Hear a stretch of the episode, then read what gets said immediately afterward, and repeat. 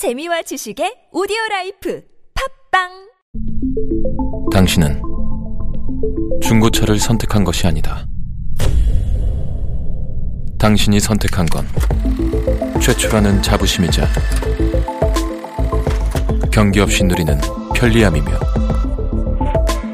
BMW만의 격이 다른 책임감. 당신은 BMW의 선택을 선택했다. BMW 프리미엄 셀렉션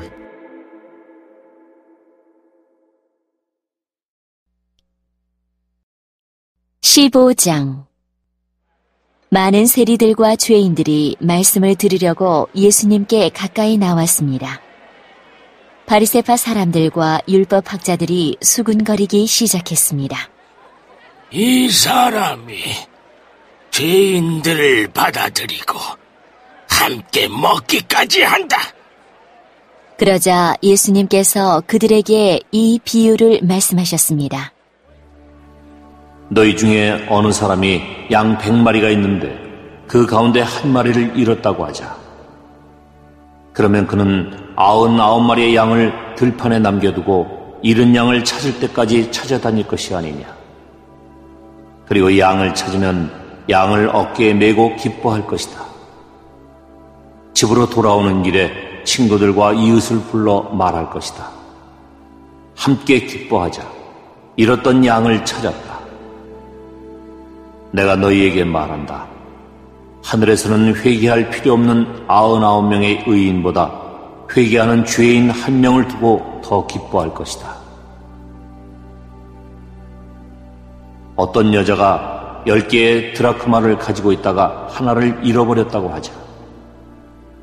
그러면 등불을 켜고 온 집안을 쓸며 찾을 때까지 자세히 뒤지지 않겠느냐. 그러다 찾으면 친구들과 이웃들을 불러 말할 것이다. 나와 함께 기뻐하자. 잃었던 드라크마를 찾았다. 내가 너희에게 말한다. 이처럼 회개하는 죄인 한 사람을 두고 하나님의 천사들이 크게 기뻐할 것이다. 예수님께서 말씀하셨습니다. 어떤 사람에게 두 아들이 있었다. 그런데 작은 아들이 아버지에게 말했다. 아버지, 제가 받을 몫의 재산을 주십시오. 그러자 아버지는 재산을 두 아들에게 나누어 주었다. 며칠 뒤에 작은 아들은 모든 재산을 모아서 먼 마을로 떠나버렸다. 거기서 그는 방탕한 생활을 하다가 재산을 다 날려버렸다. 모든 것을 다 써버렸을 때 그 마을에 큰 흉년이 들었다. 그래서 그는 아주 가난하게 되었다.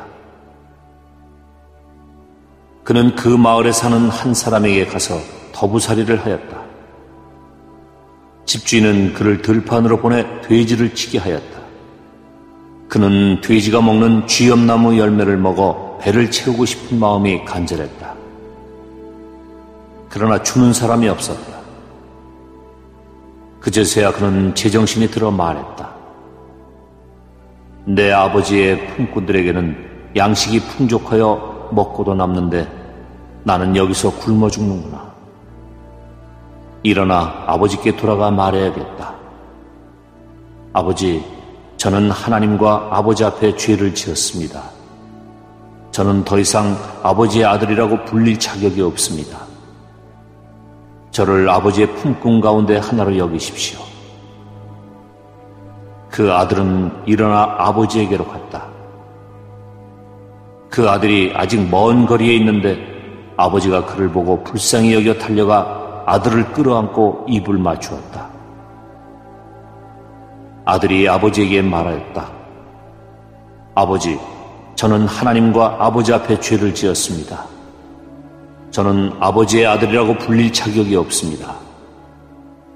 그러나 아버지는 종들에게 말했다. 서둘러 가장 좋은 옷을 가져와서 아들에게 입혀라.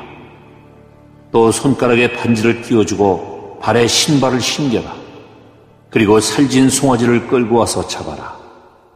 우리가 함께 먹고 즐기자. 내 아들이 죽었다가 다시 살아났고 잃어버렸다가 다시 찾았다.